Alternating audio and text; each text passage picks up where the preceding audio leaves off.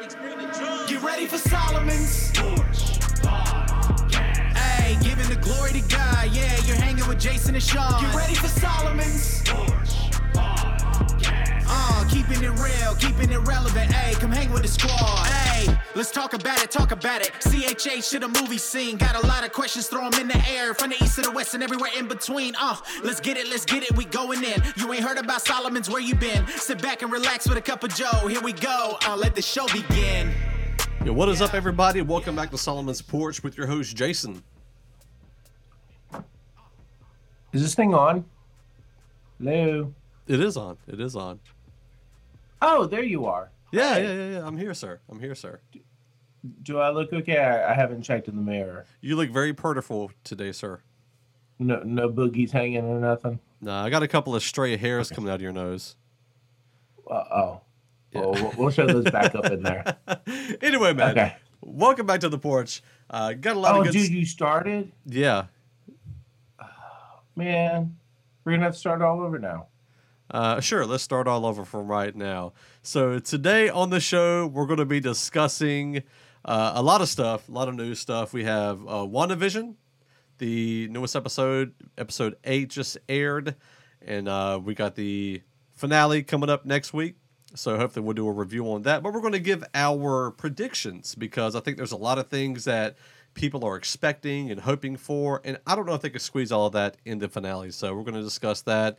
Also, there's a lot of Marvel stuff, Disney stuff coming up, and uh, we're going to discuss those briefly, talk about the um, possibility of Amber Heard getting fired from Aquaman two, and the new Spider-Man title, uh, a lot of Superman-ish news, and a lot of music news. So a lot of stuff coming up. Let's let's try to condense it best we can without rambling on. Before we jump into it, though, I do want to thank True Strength Apparel dot com. Head over to True Strength Apparel and support what Aaron Simpkins has going on over there. A lot of great stuff. And I got to say, man, he, he does a lot of things behind the scenes that people just don't know.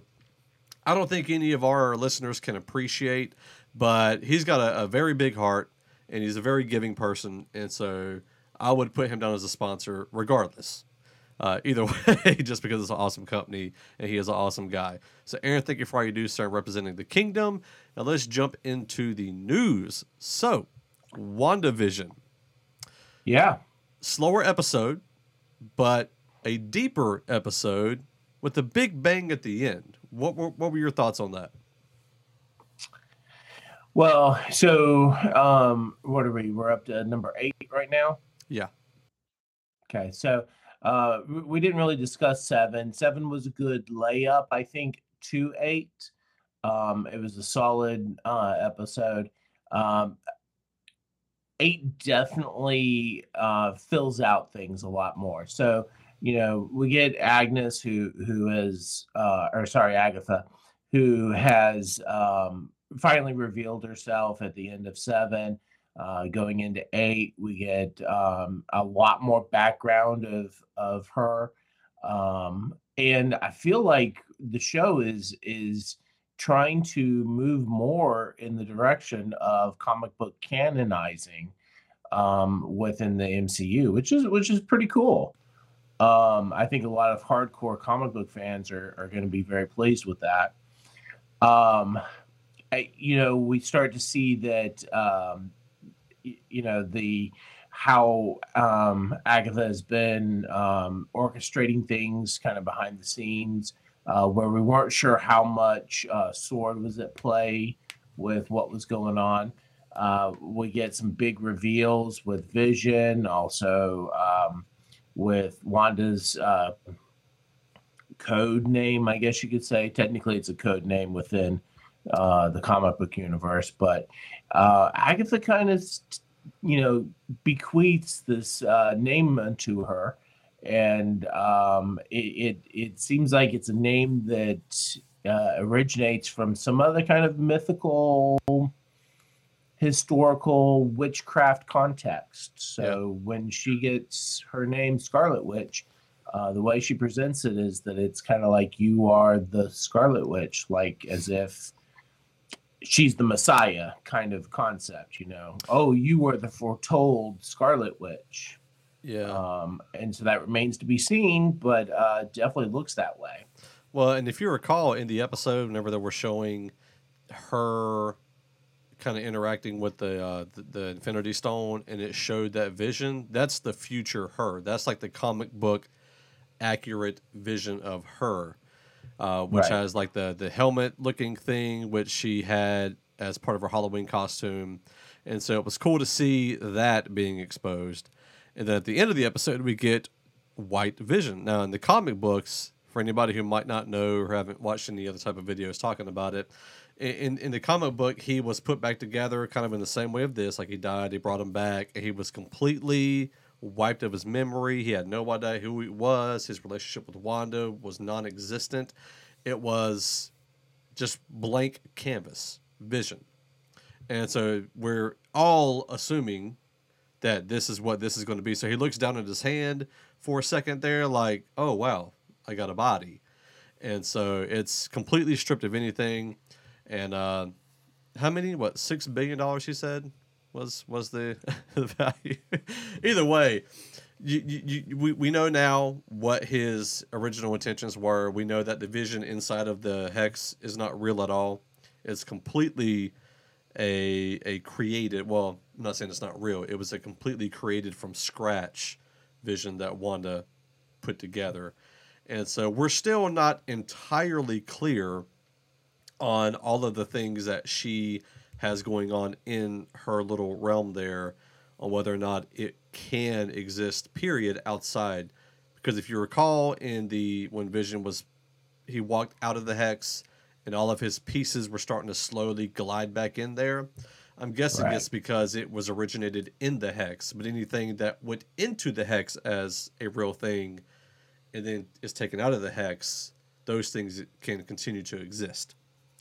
But doesn't negate the possibility that what she created could somehow join with um, White Vision, or some people are calling him Zombie Vision, mm. um, as opposed to the legit White Vision. Right. Uh, character from the comic books. Um, so, I, you know, there's some good possibilities there. You, you know, um, getting back to, to Agatha, I felt like that this was the Agatha episode. You know, we, we got so much of her. She's trying to play uh, Wanda through um, how she got to this point, how she got to the point of, of, of creating this uh, alternate reality. And, um which was really kind of neat. And in the comic books, Agatha is really more of a mentor to uh, Scarlet Witch as opposed to an, uh, just straight antagonist. And so it'll be interesting to see what happens here because, of course, at the end, um, the post-credit scene, we get a, or mid-credit scene, um, we see S W O R D utilizing one of the drones that they had sent in, mm-hmm. but had been kicked back out, still having some of Wanda's energy surrounding it to help give life to this Vision's old body. And, um, you know, if this Vision is being sent in to take out Wanda, maybe Agatha and Wanda team up and make amends kind of thing.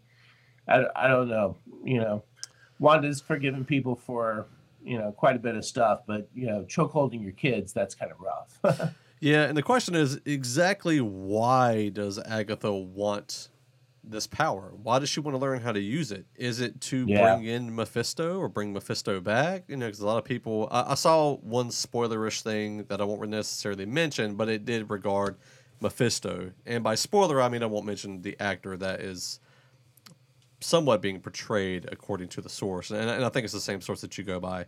And uh, but either way... I think it's going to be interesting to see uh, as far as predictions for the finale. There are so many things that I was hoping they were really going to weave in there. I feel like they have to either bring in uh, a more, or uh, I can't remember his name, Mordo from Doctor Strange, uh, the the guy who was going around trying to take away all the magic from the magic users because there's way too many magic magic users or sorcerers. So I think. Okay. He might show up. I th- to me, that I would actually enjoy that better than Doctor Strange showing up. That might sound hmm. weird for people because then now you have him coming in trying to take the magic from Wanda and Agatha. And then you got Vision And I know he wouldn't show up as like a and just fight a battle in the finale. However, something might happen where either, you know, Vision finally dies, the the the body, they take it out or whatnot. Wanda somehow transforms it, takes control of it because they share the same bit of energy that came from the same stone. Although the current Vision, the White Vision, doesn't really share that energy, but it was created using it. So somehow there might be something connected there. Uh, but either way, though, I, I'd love to see him pop up and be like another antagonist at the very end. And then somehow that lead into uh, Doctor Strange two. I do think that Vision is going to be gone after this. I think he's done. I don't think they're going to bring him back. That is my prediction. As far as mutants go, they might mention the Word, because we do know that she had these powers from childhood and that the stone didn't give her the powers. It kind of amplified it in a way. Amplified it. Yep. So she is essentially a mutant officially. Yeah. And uh, I don't know. That, those are kind of my biggest things. Uh, anything I didn't mention that you might expect on this finale? Well, I, I, I'm gonna I'm gonna go a little bit different. Um, okay. I, I think the Vision is gonna come back. I think that the Vision she's created is going to uh, inhabit uh, the zombie Vision, um, and I think that that's going to be done by Doctor Strange.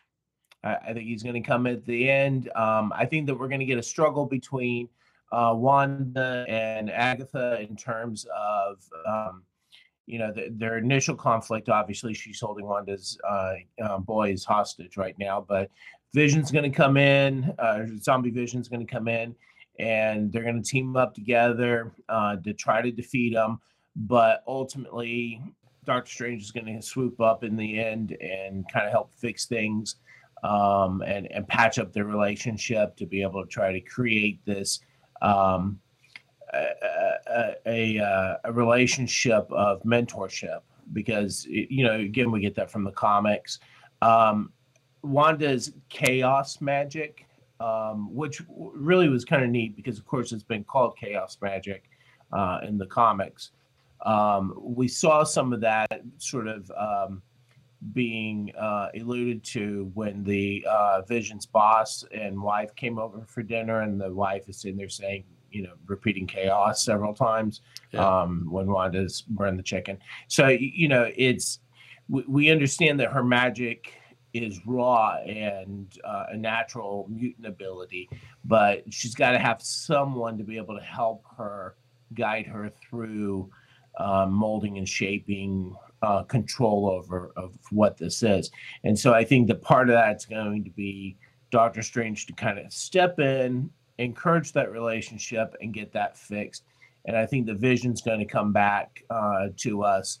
Um, the Mind Stone, I mean, who's to say, you know, how the Mind Stone really works and what kind of residual effects there are, um, because obviously it imbued power to Wanda to begin with.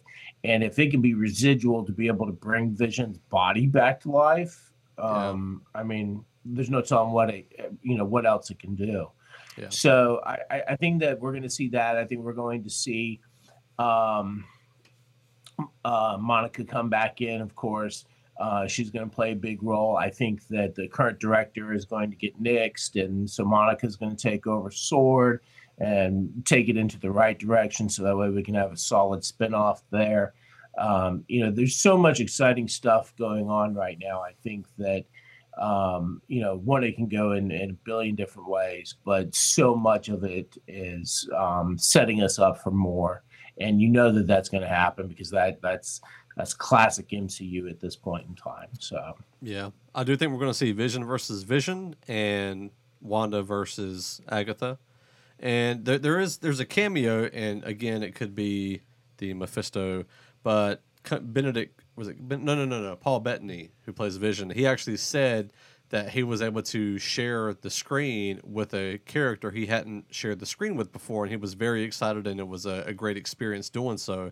So a lot of people mm. are trying to figure out, is this M C U character that already exists, and that's where Doctor Strange comes in, because they've never been on screen together in the M C U, uh, as far as uh, Paul Bettany and Benedict Cumberbatch, because in Infinity War, they weren't on the same screen.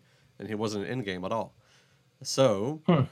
we'll, we'll we'll wait and see. I'm excited to see it. I am excited about it. Uh, I'm working next week, so I'm gonna have to come home and make sure my wife has some time to go ahead and watch it before I go to bed, or I might have to watch it at work and then just watch it with her later on, uh, depending on how it goes. So that's our thoughts on WandaVision and the uh, our predictions. Let's go into some other news, bro.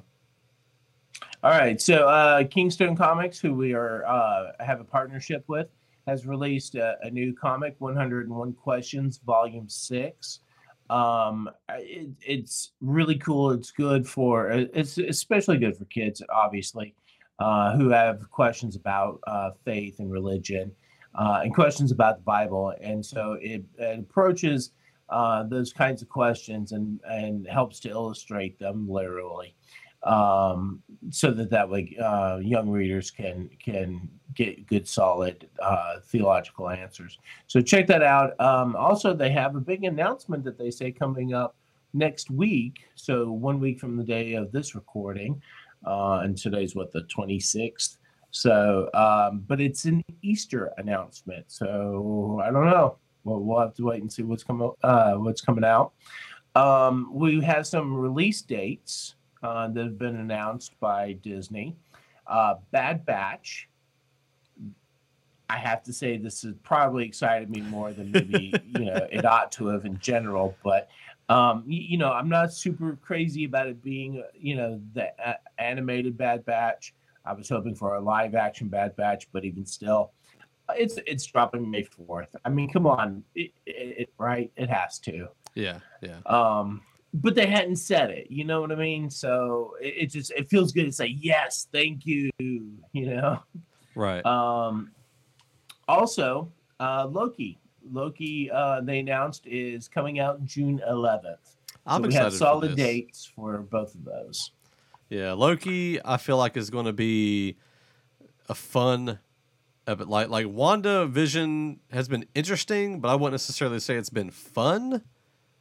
Uh, some of it has. I, I guess it depends on who you are. I feel like Loki's going to be a very fun series. And well. You know, Wanda, Wanda's been fun. WandaVision has been fun when you're talking about the T V show aspect of it. E- even though I was, you know, very critical of the first two episodes, and I still stand by that. Um, it, it's been fun to be able to have that interplay. And then when you've got Darcy and, and Wu uh, playing in there, there's still lots of fun aspects to it all. So, yeah. I, I and, and Loki's got to have some seriousness to it. It's got to have some drama. Yeah, it's going to have some. I I think the part for me that's exciting is seeing the different versions of them that are going yeah. to pop up. You know, you even get a, a, a female version. You get all these different, you know, just different depictions of the Loki character. And I'm just, I'm curious to see if they're going to bring who they're going to bring in into it. Whether Thor's going to make an appearance. I mean, you feel like at some point he's got to be invoked. so. I'm I'm I'm curious to see if if they're going to have Tom in drag playing Loki for the female Loki. Mm, I don't know, man. I, I I don't know, but either way, uh, you know, thumbs up. I'm I'm excited for it, and I'm I'm yeah. curious to see what they're going to do with it. And uh, you know, and Owen Wilson. I'm an Owen Wilson fan, so I don't think he's going to be a main character, but it'd be cool to see him in the M C U. Uh, just quick reminder: Snyder Cut Justice League comes out March eighteenth, so it's right around the corner. Yeah. Uh, so uh, well, resubscribe. And the day after that is Falcon and Winter Soldier. Yeah. So the eighteenth and nineteenth of March is going to be very, um, very busy Big. for for me. Well, not busy. It's going to be opposite of busy. Men- men- mentally, I'll be busy, but uh, I'll be sitting on my my tush for a large portion of the. So, uh, but uh, speaking of uh, D C, we have uh, issues, and we've kind of heard about it before in the past. We briefly talked about it, issues that Amber Heard had with uh, Johnny Depp. So a lot of people are really pushing for her to be fired from Aquaman two. A lot of people didn't like her to begin with. And I didn't really have any... She was okay. I didn't have any issues or hard problems with her or whatever. Like, it was whatever. Uh, I didn't find her to be the best actress necessarily, right. But a lot of people have already put up who they want to replace her. And this is going back to Jason Momoa on Game of Thrones. I can't remember her name, but it's the actress that plays his wife in Game of Thrones, right? Shortly before he died. But uh, she also, also played Kira in Solo. Yeah. So they're wanting her to replace her. And so, you know, in the, the, the video footage here, we, we see uh, Amber Heard with the red hair, and we see uh, what's-her-face with the blonde hair. So, you know, I try to envision that in my head, like just transferring that redness over. I think it might work. I think it might work. A lot of people are pulling for it, and I really don't care either way. I don't think it'll make or break the story. Uh, it'll bring a different dynamic to the actors there on set. So it, it, Emilia Clarke. Okay, okay. And if you have seen Game of Thrones, you will know why we're, well, why I'm saying that statement. So. Uh, Let's move on. We also have Godzilla versus Kong in March thirty-first on H B O Max. March is going to be heavy pack, man. It's it's heavy pack, man. Pack, man. So Pac-Man. I'm excited for that. I, I just think it's going to be interesting. Uh, I was never really a Godzilla or King Kong fan growing up. I did watch the film, like the old King Kong film back in, what, the sixties. And so I'm excited to see what this turns out to be.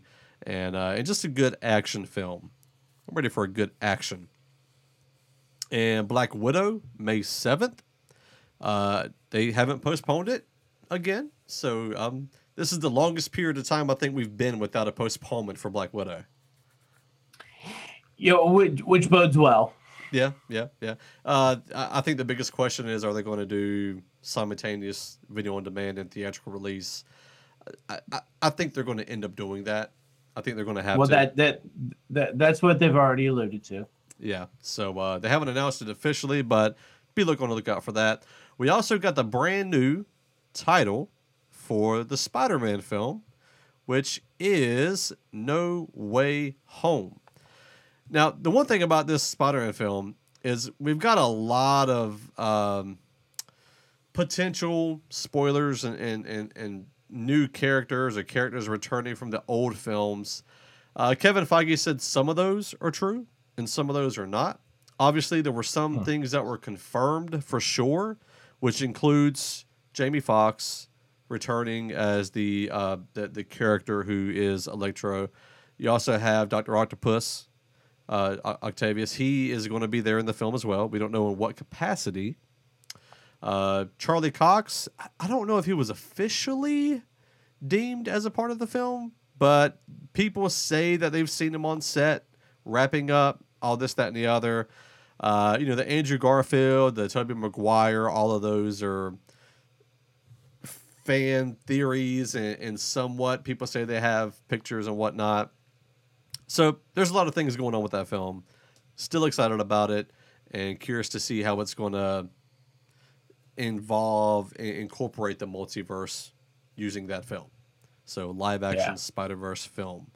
And uh, also Superman and Lois. Did did you get a chance to see that? Yeah, actually um, my daughter and I watched it. Um, I you know um, I, I'm not normally a big fan of, of C W's uh, D C stuff. Usually comes across very hokey, obviously very agenda oriented. Um, This was actually not too bad. Uh, some of the acting was a little bit on the lax side. Some of the writing was just like, you could see it coming a mile away. Um, I, but I will say this, the videography was really good. The coloring was just spectacular.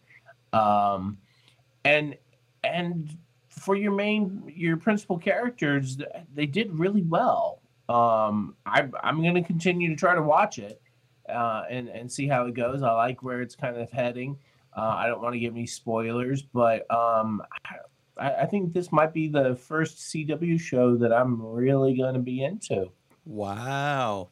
That's that's saying a lot because... That really is. You know, I enjoyed Arrow when it first started. I enjoyed Flash when it first started. After a while, I think they're just trying to squeeze together some content, and that's when it really becomes an issue. And then they try to squeeze in agendas, and usually it's some type of an L G B T Q agenda. Supergirl, they started that at the gate, and I appreciated okay. that they hit you from the gate, so you know Bat what's going to happen. Back Batwoman. Uh, same thing. That and, one. you know, I don't know. Neither one of those I, I could really dig. Nothing to do yeah. with a female lead. We're going to talk about female-led movies here in a little bit on the round five, but that's just not my bag of tea. So... bag of tea. Okay. Uh, I didn't mean that in that way. Um, let, let, let, let's move along. So, um, yeah, well, and I've always been a, a, a big Superman and Batman fan ever since I was a kid anyway. They were they were my O G superheroes for me anyway. So uh, excited to see Superman stuff. And we are getting conversations, talks, serious talks between um, J J. Abrams and, and you know, all of their staff at Bad Robot, um, working in conjunction with, um, please forgive me if I butcher his name, uh, Ta-Nehisi uh, Coates. He's, he's an African-American author, to bring us an African-American Superman. Yeah. Right? I mean, about dang time, man. Yeah, they're um, uh... I'm excited about this. If anybody's going to reboot something and do it to where it's going to kick hiney all over the place, it's going to be J J. Abrams' crew. I mean, let's just let's just put it down and and and say it like it is. If anybody reboots and is going to have a successful reboot, it's J J. Abrams and his team. I, I mean, there's look at what they did with with Star Trek alone. I mean, you know, people were, my brother criticized me because the the I. The same weekend that I went to go see Star Trek, uh, the, the relaunch, um, Wolverine had come out in theaters. And he was like, dude, you're not going to go see Wolverine? I'm like, no, I'm going to go see Star Trek. He's like, you've lost it. And I, I'm, I'm such a much, I'm a much better person for it, I guess you could say. But, you know, the genius there. Um, I'm not familiar with Mister Coates' work, but I love that we have an African-American writer on board here. What, what's a white dude going to do writing for an African-American, you know, lead actor in storyline? That just doesn't make any sense. So, yeah, and, and the, the African-American Superman is not ultimately confirmed. We do have uh, – there's been a lot of talks, and there have been more fan theories and desires for Michael B. Jordan to take the role. I think yeah. if he takes the role, I'd be cool with it. He's a great actor. He's done great in everything else he's done. Um, he can, you know, buff up and be the the muscular Superman or whatnot. You know, then then the other question is, well, you know, do you change anybody? And, and some people are, obviously. There's there's not to be, uh, yeah, I'll be punchy. There's a lot of racists out there who are like, no, Superman's white, Lois Lane's white, Lex Luthor's white.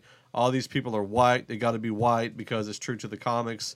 And I'm like, have you not seen any of the other films that have come out where white people have portrayed Asian people, black people, Middle Eastern people, Jesus? Well, come yeah, on. yeah. And we call that whitewashing. But, it, you know, honestly, um, the comics have already had a black Superman, Calvin Ellis or something like that.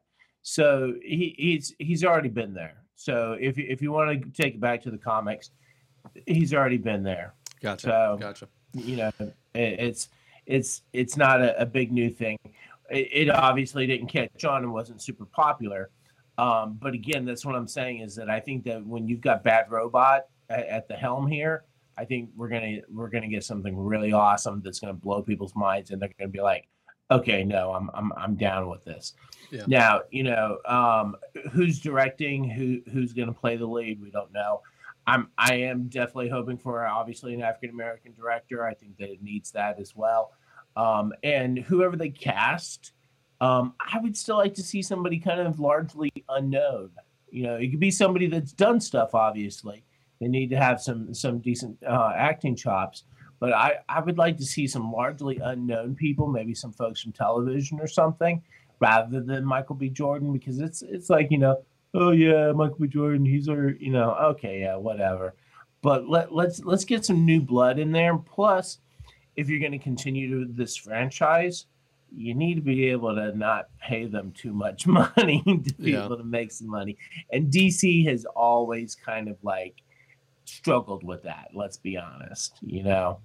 So anyway, but it's exciting to see. I, I'm, I'm, you know, blown away that, that they're going to be working on it. Um, so anyway, we probably uh, still got about three or four years before we start seeing.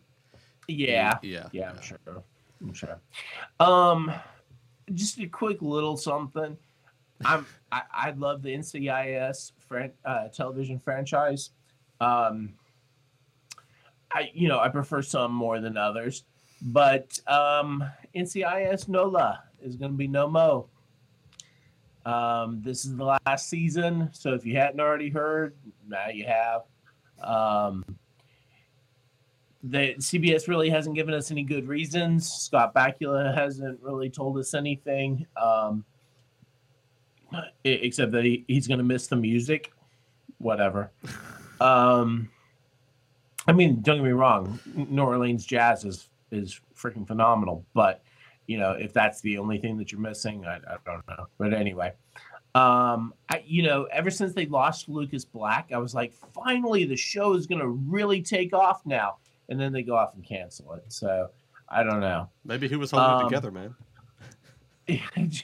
I hope not. If that if that's the case, then it was already established on some pretty sandy ground. Mm. To make a nice biblical reference. Speaking of sandy ground, though, um, there's a lot of talk about there being a new N C I S kind of to replace New Orleans, and they're talking about it taking place in Hawaii. I could see now that. if the, yeah. if there's a state that's kind of overplayed right now, I feel like it's probably Hawaii. Yeah, that's why you I know, could see had, it. Yeah, we, we had five oh, which is now ended. Um, and then, you know, uh, we've got Magnum P I. And so, you know, to do uh, N C I S Hawaii, I, I mean, I'm not opposed to it. Don't get me wrong. It's just that it's like, eh, you know, uh, let's let let's find something else, somewhere else that's, you know, still interesting. And, and you know, anyway. Go to Alaska. But, um, I mean. Yeah, yeah, yeah that would be really... Yeah, there, there's so much there. Nobody knows because they don't ever portray it. Well, okay, fair enough, fair enough. So I mean, there's not yeah, women in any... bikinis, so it's not going to draw the, the traditional man. But Bear, bears in bikinis, possibly. Yeah, yeah some yeah. polar bears in bikinis that might do it. uh, anyway, um, so N C I S Hawaii uh, looks like it's a pretty solid thing. A lot of the current cast from L A as well as uh, the O G are, are you know, making little comments here and there. Uh, there's some fan speculation that we're going to get Donoso in Hawaii. Uh, I sort of don't see that happening. Not, you know, I mean, Bull is, is successful, um, and Michael Weatherly is doing well with that. Um, so it's not as though, you know, I, they could they could cancel Bowl and then go to, uh, you know, back to doing N C I S. But I, I, I don't really see that happening. I think they're going to take somebody existing from one of the other N C I Ss or even from New Orleans and move them to Hawaii so that way we get that connection. Kind of like they did with Deep Space Nine, Star Trek Deep Space Nine. We still had um, uh, uh, Chief uh, O'Brien. Uh, from Next Gen, who kind of came in, or well, didn't kind of, he came in. And so we had a connection there. Uh, so sort of a fan favor, but not necessarily a lead. Um, so I don't know. What well, you know, remains to be seen, but yeah, I'm I'm I'm, I'm probably going to watch it. Gotcha. Gotcha. So, uh, so real quick, I, I, you know, I get these emails and I've started opening them up to try to pay attention to what the church world is talking about. And uh, all of that controversies, and you know, there's also some good biblical uh, references and helpful things that I get them in as well. So there's uh, church leaders dot com. They send out emails. Uh, Christianity Today sends out a lot of stuff, and I think Christianity Today is a little more popular than Church Leaders. But uh, but there was some talk, and, and I've I've seen the S B C kind of being in the news a lot lately. The, the Southern Baptist Convention. And so the, the last thing that we're talking about, got an email, is the uh, kind of the leader of the, uh, the the funding board there. They help fund church plants. They uh, were upset that one of the churches had a woman pastor. And he said, we don't plant churches with women pastor. We didn't know this. And you know, he had complained about some other stuff. And, you know, they've also spoken out against L G B T, saying that churches are way too lenient on letting L G B T Q members lead things in the church and being church leaders and stuff like that. And so they're very, very, uh, I won't say non-biblically traditional, because I do feel like, you know, they do stand on biblical grounds. How they handle it might not be the, the, the best way or address it, things like that. But they, uh, they, they were also the ones who had a pastor who, or somebody who used to head up the Southern Baptist Convention, he wrote a letter, a very racist letter a couple of weeks ago to a black pastor saying, you know, we're so tired of all this woke theology and talking about uh, social issues and all these things. And that was called out by many, many, many, many leaders in the black community, as well as the white community as well. However, I think J D Greer from uh, Durham, Raleigh, North Carolina, he actually spoke out, and there was an article from him as well saying that racists should not feel comfortable in a white church at all. I thought it was interesting. I was like, "Amen." That is very interesting. You know, he, he addressed it, and, and and he's, you know, I won't say he's a woke pastor, but he understands the struggle, and he shares in the grieving process with the black community on a lot of issues. And he is part of the Southern Baptist Convention. He's the president of it, or is it Southern Baptist? He's the president of one of them. But either way, I, I just thought it was interesting, and, and just something I just kind of want to ask ourselves is: could a racist, you know, white Aryan, you know, brotherhood type guy come into your church and feel comfortable? I think mm. that's a challenge for us. And uh, anyway, well, well um, being welcomed into the church and feeling comfortable in terms of being amongst like-minded people. Gotcha. Or just feeling like, and and, and this is another, another battle I've had with, I'd say, the, the liberal side of, of Christian hip hop. I'm like, we have to we have to make all sin not feel like it fits in the Christian lifestyle. Yeah. Like, you know, a lot of C H H talks heavily about racism, which is wrong. It's evil. And I feel like it does need to be addressed. When it comes to other sin issues, they seem to be complicated issues. And I'm like, all sin is complicated. All of it is. We, we can say any sin is complicated and brush it off and say this one in particular is just wrong, period.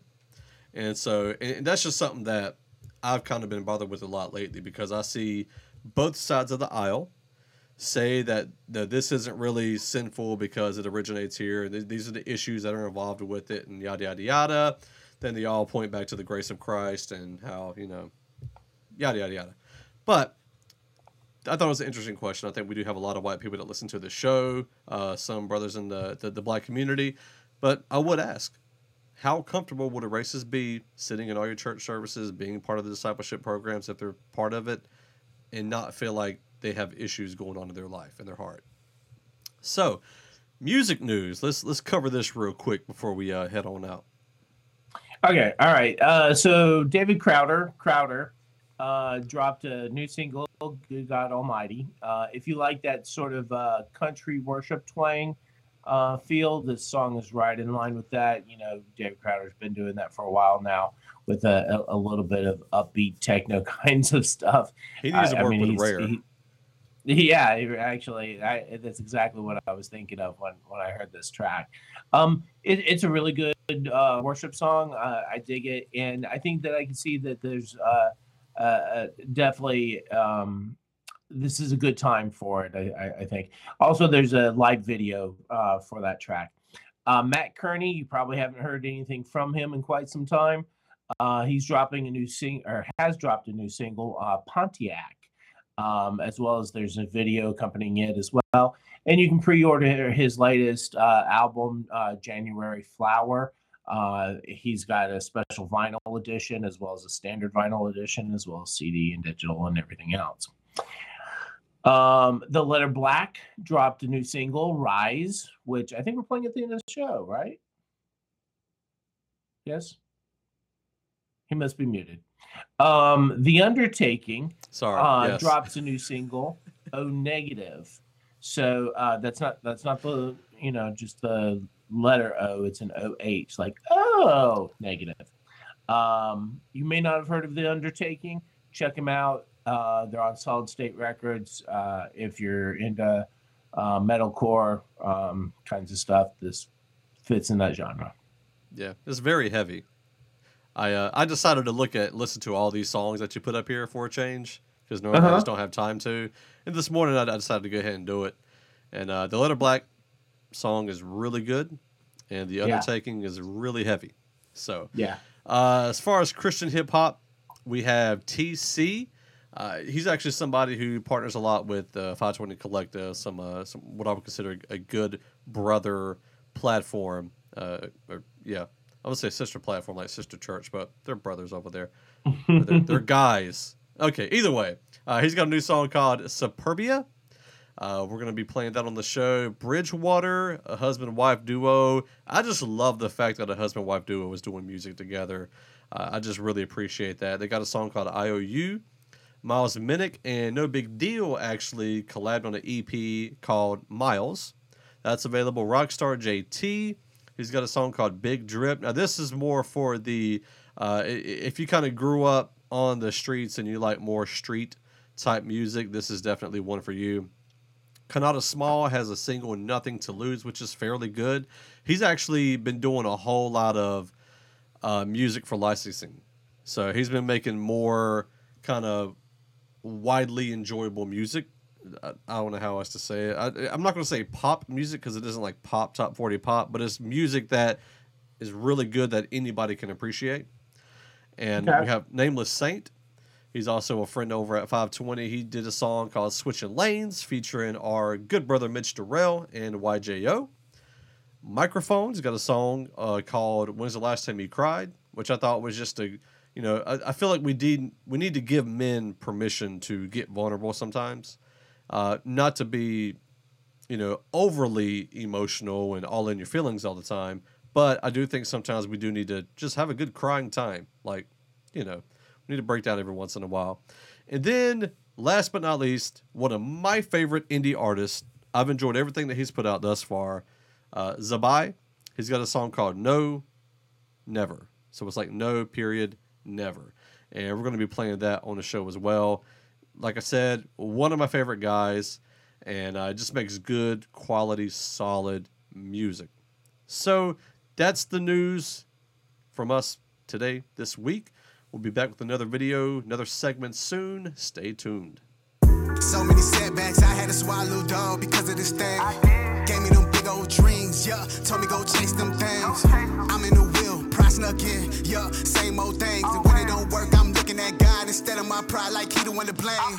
Taking the credit for all of the work that he doing, I know that I shouldn't. Pride go talking, you know how it sound. You in the kitchen, you cooking. You in these streets, you in the field. You the one out here looking. You the one putting in work. Without you, dog, none of this wouldn't. That's how he taught me, duh. I know my angels get heated. I'm in that garden, I got that Lucy syndrome. How do I treat it? Feeling like Eve, where you at, God? I don't wanna eat it. Pride is a virus, dog, hitting like COVID. I'm trying to beat it. I had to humble myself. Pride told me don't do it. Told him the will it got for me. He told me never pursue it.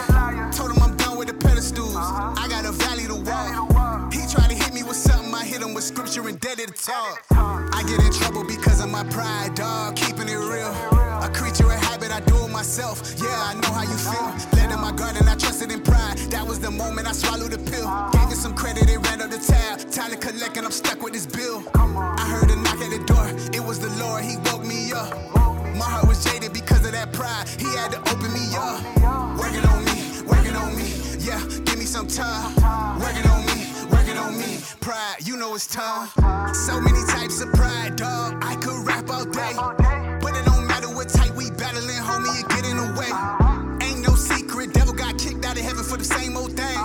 Now he in earth, roaming to and fro with them same old games. I got a story to tell. I hope this land well. Bow the king who dwell. Pride came in, he fell. Nebuchadnezzar, he had a dream nobody wise could interpret. So he brought it to Daniel, and Daniel had told him, you trusting the serpent. God gon' strip it away, chop you down, but don't be nervous. You can escape all this, renounce and repent, it's worth it. He ain't take heed, took a little stroll to the balcony just for a view. He said, I made all this, right then and there that dream came true. Now he chilling with animals, eating grass, life was miserable.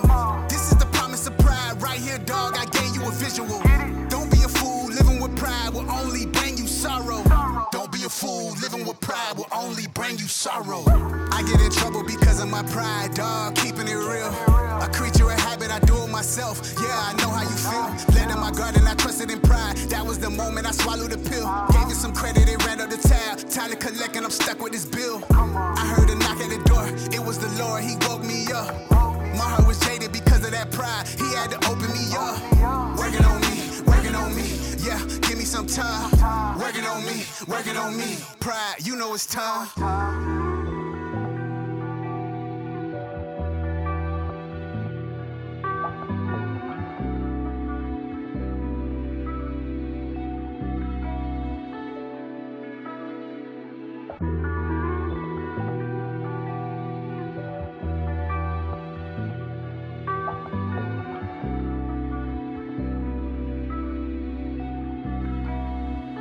Welcome back to Solomon's Porch with your host, Jason. And Sean. And we are doing our round five, top five women's history, or women's history month, women-led movies, because March is Women's History Month. Uh, that's what happens when you're uh, you're not thinking too straight up early in the morning, all that good stuff. But uh, I can go ahead and tell you, whenever I saw this, I was like, I feel like I might know Sean's number one. Uh, if you've listened to this show, I'd love to know if you could already guess Sean's number one. Uh, for all of you out there, that's that, that's all I'll say about that. So uh, anyway, man, let's go ahead and jump into this list. All right. So, yeah, um, specifically because um, March is um, Women's History Month, I thought, well, you know, hey, let's let's see what our Um, favorite female-led uh, movies would be. And, you know, there's there's far more out there uh, now than there ever have been, obviously. And, uh, you know, I was looking, I was just looking through my movies alone. And I've got some really old stuff. Like, I, I've got Audrey Hepburn. And Audrey Hepburn's stuff is still really more of a co-starring. It's like, you know, yeah, she's really good, but we can't really let her lead the movie all by herself. So we've got to bring in a guy to be able to help ground this movie for everybody. And uh, and so we start to see that progression where it starts to move away from it, where, you know, yeah, maybe there's still a strong male actor in the movie, but he's not a, a, co- a direct co-star. He's sort of like a sub co-star, if you will. Um, and, and then eventually to a point where we've got just female-led movies. Um, it, they may have guys in them, but they're not, you know, major players, if you will.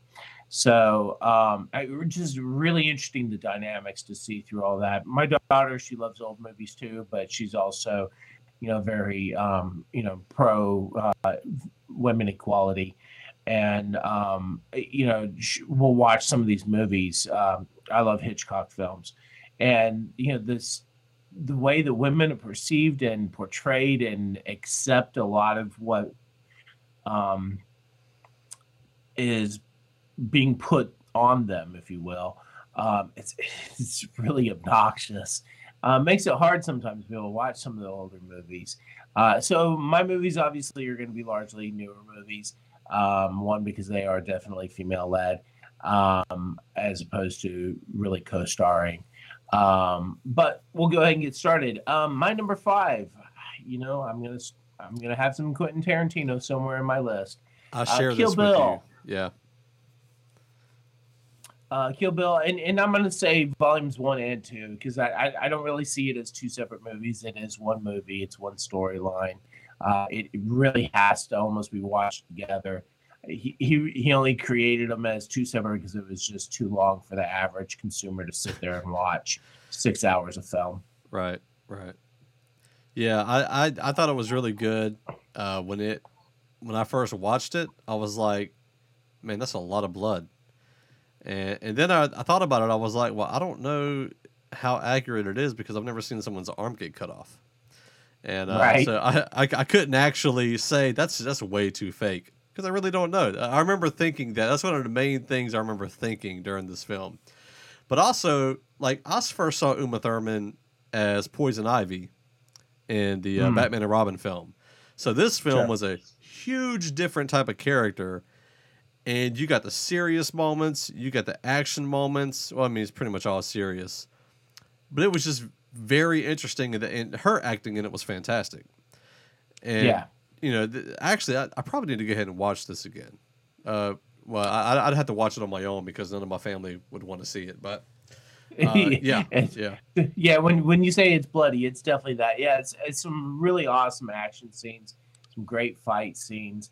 Um, I, for me, one of the one of the things that um, I love about the movies is that we get David Carradine, who played uh, in the Kung Fu T V show, um, and um, yeah, was it just Kung Fu? Uh, yeah. Anyway, and uh, you know, it, it's as a kid, it was on the T V. My parents were watching it, and I was kind of like, eh, whatever, until the fight scenes, right? And so I always I've always had that association with him. Uh, and Daryl Hannah, I used to have a crush on Daryl Hannah as a kid from Splash when she was playing the mermaid, and uh, even in in Roxanne, with, opposite of Steve Martin. Um, so it was cool to be able to see them in something uh, newer, um, even though this this has been a minute. I, I don't remember when it came out. Yeah, two thousand three. It has been a minute, but. Um, but still something newer, uh, even at that time. And then the action.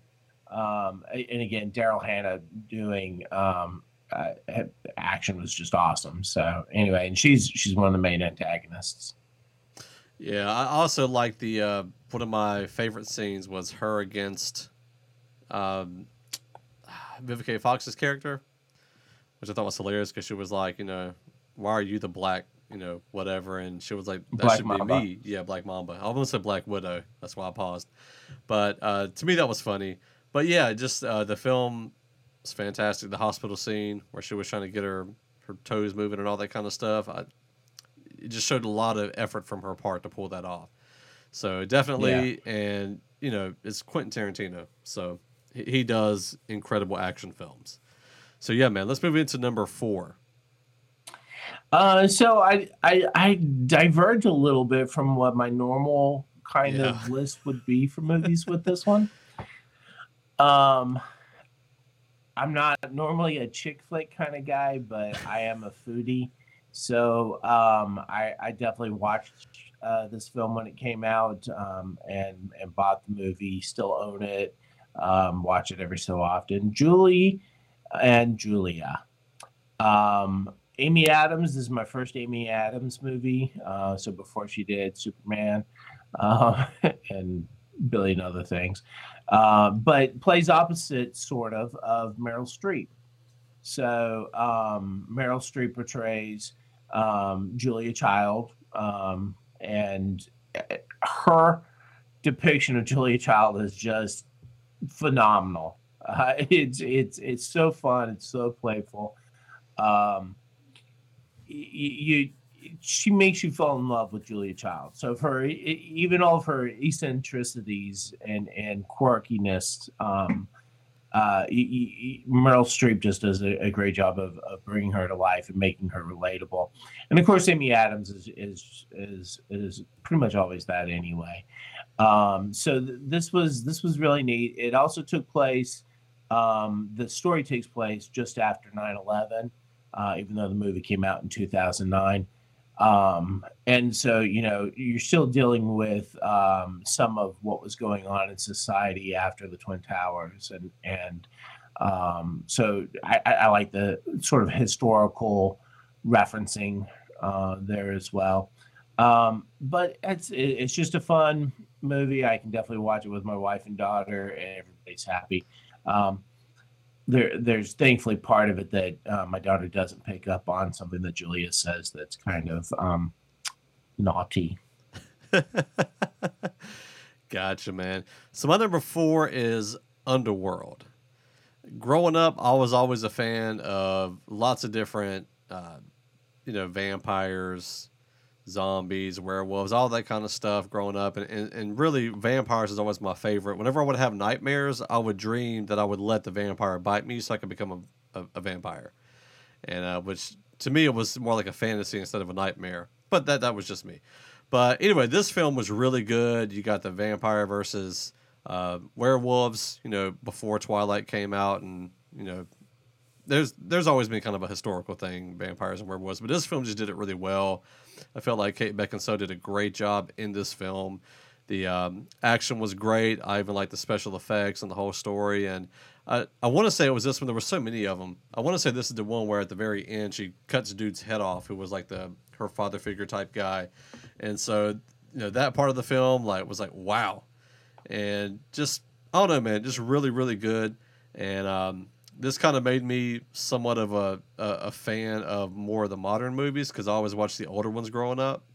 And but you know, also like Vampire in Brooklyn, so I was kind of all over the scene with vampire films. But this one to me was probably the best, like my favorite when it came out. It had hit kind of my favorite vampire rendition of film. I, I bet you watched Twilight too, didn't you? I actually have not seen Twilight. I have not. I felt like I needed to, just sure, because sure. you know. But no, I haven't. I, I haven't either. I've seen bits and pieces when it comes on T V, and that's about it. See, I hadn't even seen that. So you're more of a Twilight uh, expert than I am at this point. Expert such as it is, sure. All right, man. Let's go to number uh, three. Number three. Um, this this would delight my daughter that this is on my list. Ocean's eight. Um, I like the other Ocean's movies, uh, the male-dominated, um, overwhelming sausage fest of of films. Um, I, I, you know, they're they're fun, they're playful. There's you know some action, lighthearted. You know, there, there's times when you want to watch a movie, you you want enough action interest, but not necessarily you know fighting action. And you want just enough comedy without it like hurting you because you're laughing so hard. Um, but you don't want so much drama that you're like crying and bawling your eyes out. This is us kind of, you know, junk. So, um, you know, they they went all out. They packed this up with with a really good lineup of, of female cast. Um, Mindy uh, Kaling, uh, Helena Bonham Carter, which... I mean, she's just always awesome. Pretty much anything she touches is great. Uh, Anne Hathaway, of course. Um, Kate Blanchett. I mean, you know, stellar. Uh, and and needless to say, Sandra Bullock. Um, but you know, when when you're talking about doing um, relaunches, um, this is probably the best route that anybody has gone with, sort of taking that on. Um, I was skeptical at first, you know, when, when you're talking about taking, because, you know, Oceans was, was a movie that was done with the Rat Pack back in the, what, sixties or something. And so, you know, it, it was definitely a male movie then. They relaunch it. It's a male movie now. And it did really well. So then you're talking about, okay, well, let's let's put in a female cast. Well, they didn't just say, let's redo the exact same thing over again necessarily. I mean, obviously, it's all about theft. Um, but we're talking about a sister.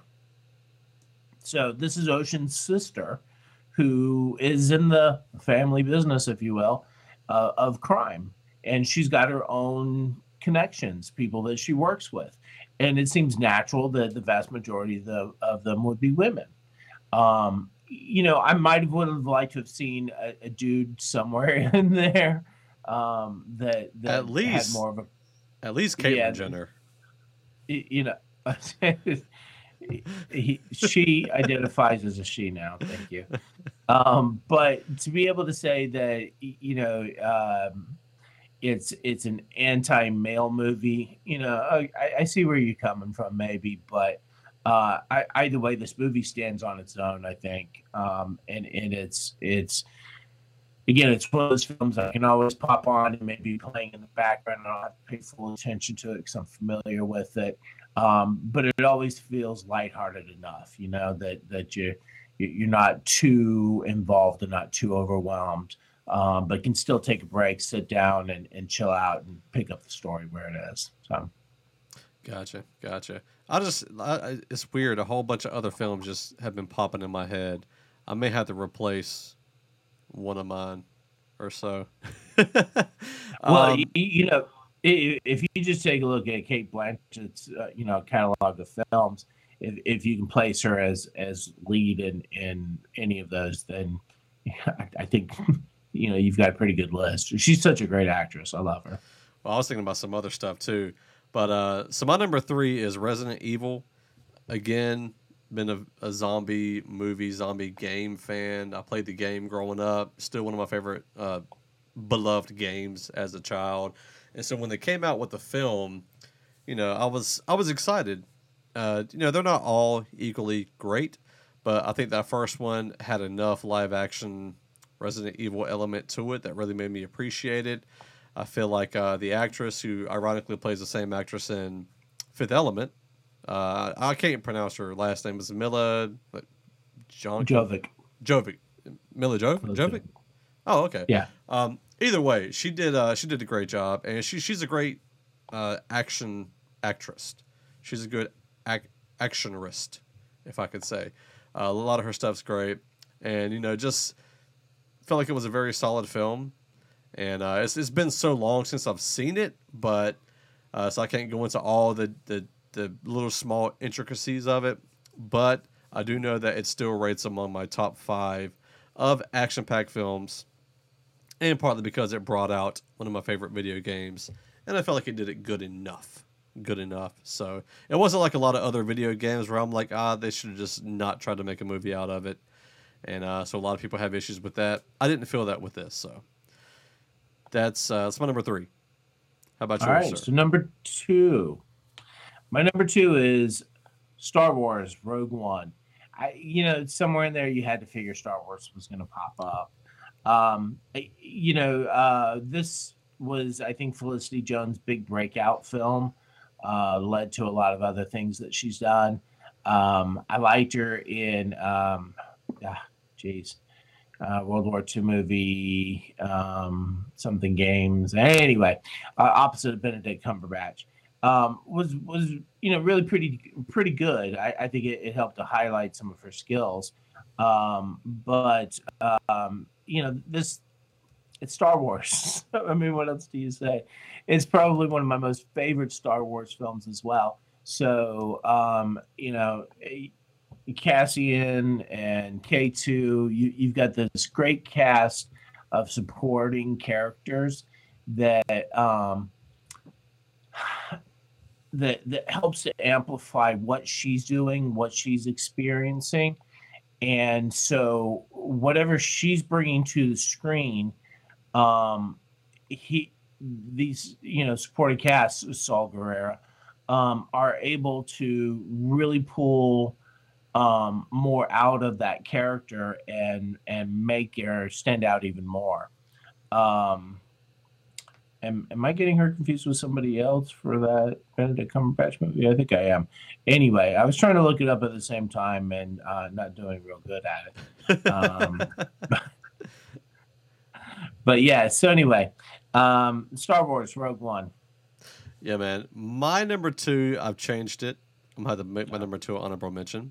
Is Set It Off. Uh, this movie, I don't know, it came out when I was really, really young. It's got uh, Jada Pinkett before she was a Smith, Queen Latifah, uh, is that Vivica A. Fox? I can't remember the lady's name. But this film, it, it is one of those where you see people doing, you know, negative for a good reason. So it gives mm-hmm. you that that weird inner, you know, struggle, like, you know, you're pulling for the people that's doing something wrong, but they started doing it for something good reasons. And then you got the, the conflicting co-conspirators in a way where Jada Pinkett, she's really trying to re- get money to pay for her little brother to go to college. And just to me, it was just a great story in general, seeing how it starts off. The little brother, I mean, this is spoilers for anybody, obviously, but I'm pretty sure most of y'all have seen Set It Off. So her little brother is, you know, accepted to college, can't figure out how to pay for it. She ends up sleeping with a man for money. He ends up turning down the check saying he, going to college. Then her coworker gets fired from a bank. Oh, that that's what it was. Sorry. She didn't rob it to go to college. But her coworker gets uh, fired from a bank with something that was not her fault at all. So they end up robbing the bank. And it just kind of goes on to do a couple more. Uh, the... all sorts of stuff. You know, she meets a man who, who's a manager of a bank, and then she's like robbing the bank and all this stuff. Just a great fantastic story. And then it ended off in a really uh, cool note for me. And this is actually an all-black female cast. So uh, we're recording this in February, right before March. So two into one, baby. But it, it, in general, it is a really great film. It really is. This is one of my favorites as a kid. I actually did tear up on this as a kid, uh, to be honest. And, I mean, I was a kid. I don't know if I do that now. I'm going to man up a little bit. But if you haven't seen it, even though I gave a whole bunch of spoilers, it, it's still worth seeing and checking out. And and Queen Latifah's true to herself in that she is, you know, her own sexual uh, prowess in this film. So anyway, move on to number one. So uh, let, let me go and get my correction straight. So the movie I was referencing was The Imitation Game. Um, sadly, uh, I was confusing Keira Knightley with Felicity Jones. They don't look anything alike. Um, But uh, the movie I was thinking about was The Theory of Everything, uh, where she uh, she plays um, Hawking's Stephen Hawking's um, love interest. Um, so anyway, but that that was definitely a great film, and she did a spectacular job in it. Uh, she was also in Tom uh, Inferno with Tom Hanks, which was really good. So, all right, uh, so my number one movie. I can't guess what it might be. Oh, dude, I was, I, it was supposed to be like the video lagged or something. People were supposed to be like, wait, wait a second, videos, and then start clicking on stuff and whatever. Anyway, you messed it up. Anyway, Atomic Blonde. Yeah, okay. All right. Right now, it's still, you know, right up there. It's, you know, I've talked about it before. We're talking about uh, during the Cold War, you've got the Iron Curtain kind of stuff, the whole uh, East-West Germany Uh, Russian spy K G B stuff going on. It's a lot of fun. Charlize Theron does awesome. She does a lot of her own stunts. The action is great. Uh, in fact, I'm not even sure that there's a stunt that sh- that's done in there that she doesn't actually do. Um, just totally, totally kills this film. I mean, I mean, she she she she ramps it up. She executes. It follows through. Um, And and then supporting cast with like James McAvoy and John Goodman are in it. Uh, you may know Eddie, um, what was it Marson uh, from um, the Sherlock Holmes, Robert Downey Junior films. Um, but anyway, it just I, it's it's always a lot of fun. There is supposed to be a second film coming out. They're talking about it potentially being a Netflix only film for Atomic Blonde two. Mm. Um, I'm definitely down with that. Uh, I'm not real sure where they could go now that the wall is down, but who knows? Um, maybe it'll be a prequel kind of thing or something. Um, but I'm, I'm, yeah. Well, I know with you know Netflix likes to work with very with, with the same actor or actresses, and so she was in Old Guard, which is Netflix, and so I could see them yeah. trying to buy the ability to do that. And, yeah, uh, and so makes sense. Yeah. Uh, so mine is, and some people are going to probably debate me, but multiple sources online agreed with me that this is a woman-led film, and uh, it's uh, Terminator Judgment Day, or Terminator two Judgment Day, uh, with Sarah Connor being the lead character. I say she's the lead character. I don't care what y'all say. yeah, I, the problem I don't is, know how, how much of it's really a story about John, though. I know that, but she's the lead in it, is what I'm saying. And she's at least uh, split a third a lead. So she at least has that. And the story wouldn't exist without her. It's about her son. They go to get her to help. She, uh, to me, she's leading this film. But um, she, she does a really good job seeing her go from the first to the second film. And even in the third film, or in the, um, uh, what's the newest one? Dark, Dark, whatever. Whatever it's called, the yeah. newest one she was in. Uh, she still carries on that action, that, you know, the the, the toned down exercise, and to me, she just did a, a, a great job in this film. And you know, whenever I first saw, you know, Terminator's in the prison and she sees them, she's freaking out. You know, you're you're almost wanting to tell her in that moment, like, no, it's okay, it's okay. And I remember as a kid, again, this came out when I was a kid. It was one of those things where I just I really enjoyed. Uh, her being that character, that mom. And then you got that weird mother-son dynamic that uh, that I had seen a lot growing up. So she reminded me a lot of mothers that I knew, where it was like her son was more like a, just another person, not like her son's son, but she still had that love for him and still did stuff for him. So she, she plays a really good role in that dynamic, where it's not the typical, you know, mother nurturing the child. And, uh, and you know, still I'm, some of that goes on today. I'm pretty sure this film is older than you. I think it is by a couple years at least. I think the first one was like eighty-five, maybe? Yeah, eighty-four. Terminator okay. two was in ninety-one. Oh, no, it ain't older than me.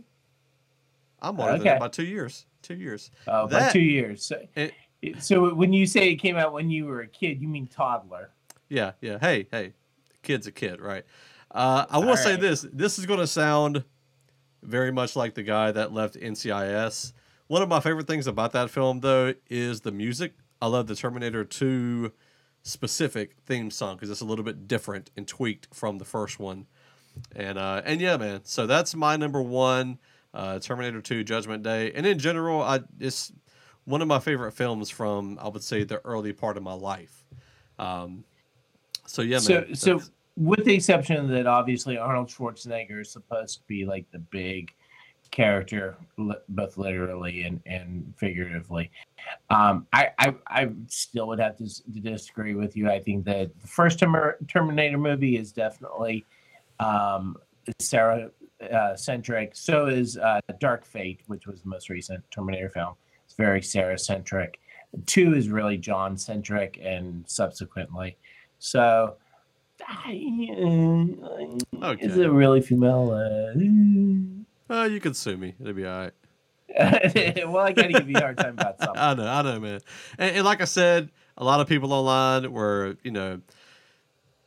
It, it, it's one of those debated things. There's a lot of other films that people said were women lead roles, and I was like, there's no way that's a woman lead role. Like Star Wars, Princess Leia being the lead role. No. No, no, not at all. In, in, in any three that she was in, uh, or even the, the the latter ones. So, uh, yeah. so honorable mentions. We both have several honorable mentions. Yeah, so, you know, I, I'd mentioned uh, Audrey Hepburn, uh, pretty much her, her entire catalog, but my favorite, uh, and it was the one film that got me into really uh, watching Audrey Hepburn, is Breakfast at Tiffany's. Uh, the Hunger Games movies, um, you know, like them or not, uh, I like them as a whole, uh, and, I, and I still watch them, uh, not just because my daughter loves it. Uh, Wonder Woman, uh, Gal Gadot, we've said before, this is probably one of the best um Uh, superhero movies, kind of in a general sense, but definitely the best female-led movie. That's not the nineteen eighty-four movie. This is the old one. Uh, Salt, Angelina Jolie. Um, Hidden Figures made my list. Uh, you know, honestly, I kind of wanted them a little bit higher. Um, and and it's, I, you know, I, I own the film. I, I just can't say that I watch it as much as I watch the others. So gotcha. Yeah, so mine was uh, G I. Jane was one that yeah. didn't make it, but that was really good. Uh, Charlie's Angel was the one with um, Lucy Liu, Drew Barrymore, Drew Barrymore and uh, Tall Lady. Can't remember her name right now. Uh, I, I enjoyed those. I hadn't even seen the new one, but I've heard a lot of people say it bombed. Uh, and th- this next one is mainly because my mother watched it all the time back in the day, and it's the only film she ever watched. A League really? Of Their Own. A League of Their Own. My mother's not a movie person, but she watched A League of Their Own, and watching it growing up, I, I enjoyed it. I thought it was cool. And it was interesting. And still today, I, I'd still watch it if it came on T V. Oh, and, yeah. Um, yeah, yeah. Force Awakens, I think that's somewhat debatable whether the who main character, whatnot. Uh, I, I still think Rey is probably the main focus of that. And uh, yeah. so that makes my list. It's, it's one of my, I think it's one of my top five Star Wars things.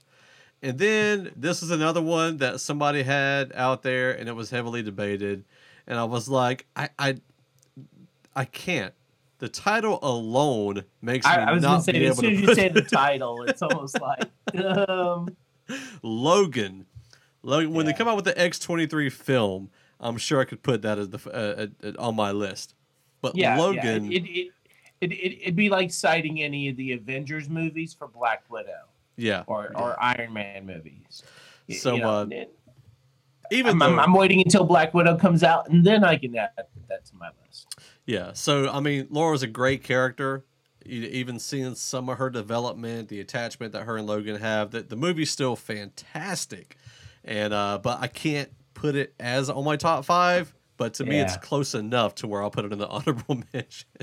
Well, and, and, and that's why, like, Breakfast at Tiffany's couldn't be in the top five either, because she she's a co-star. Yeah, yeah. So, so anyway, that's it. That's our top five uh, women-led films in honor of uh, Women's History Month. I may wait and drop this in the first week of March, uh, just so it fits a little bit better. well, anyway. Yeah. Dude, that's like two days away. Yeah, I know, I know. So uh, we'll be back with another segment soon. Make sure you stay tuned.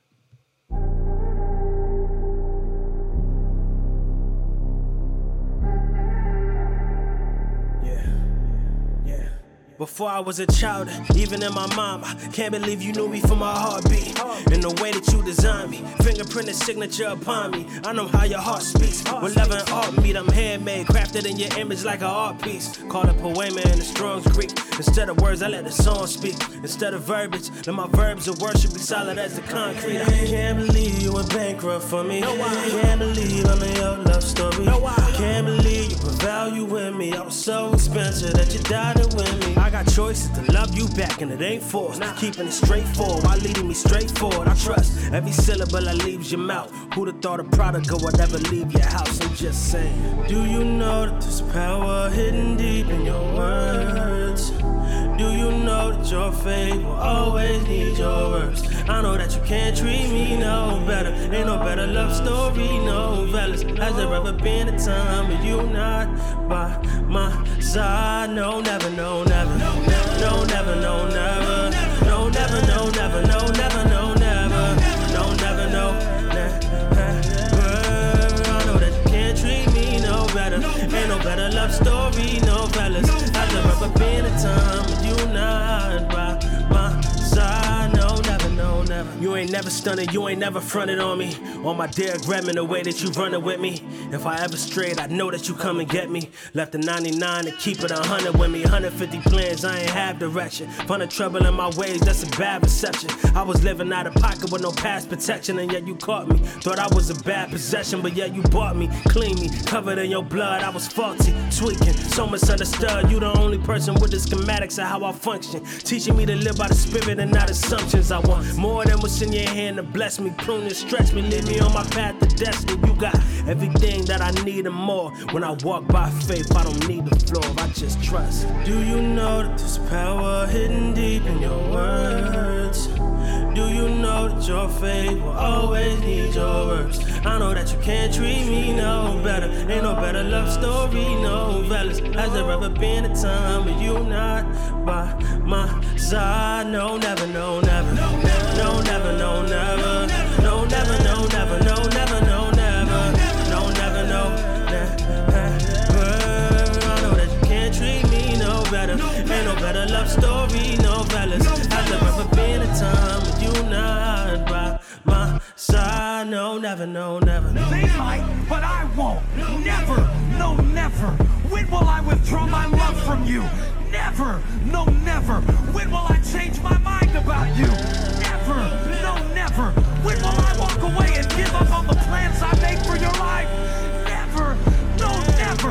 When God says never, he means never. There's nothing you can do about it, devil. I got a living hope. Welcome back to Solomon's Porch with your host, Jason. And Sean. All right, we are back. Uh, we're going to talk about a kind of an important topic. Uh, I feel like in general, marriage is very important, and uh, it, it's good that people ask questions. And uh, there's one that was asked a couple days ago, it, part of a group that I'm in, and uh, he got a lot of answers. So I figured we could take a little bit of time and verbally express our thoughts on it instead of just trying to do it in a, a comment. Not that those aren't good advice, but I felt like we can flesh it out a little bit more here on the show. And uh, so the topic is, are you ready for marriage? In context, this guy's been, uh, he's I think he's like mid-twenties maybe, early twenties, mid-twenties, and he's dating a girl, really, really likes her. And he had asked the question, how do you know when you are ready for marriage? Like when you how do you know when to ask for her hand in marriage? And so I, I thought it'd be good for us to talk about it. Um, I've been married twelve years. Sean, how long have you been married?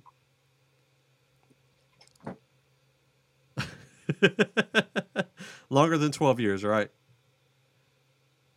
Oh, dang it. You messed me up, man. I'm not going to start over again. Why don't you ask your wife, see if she knows. Anyway. It's been a while. It's been a while. It's we'll been, yeah, yeah, it's been a while. So anyway, so initially, I think one of the indicators is it, it's good that you're asking the question, right? I think, you know, it, am I ready for this?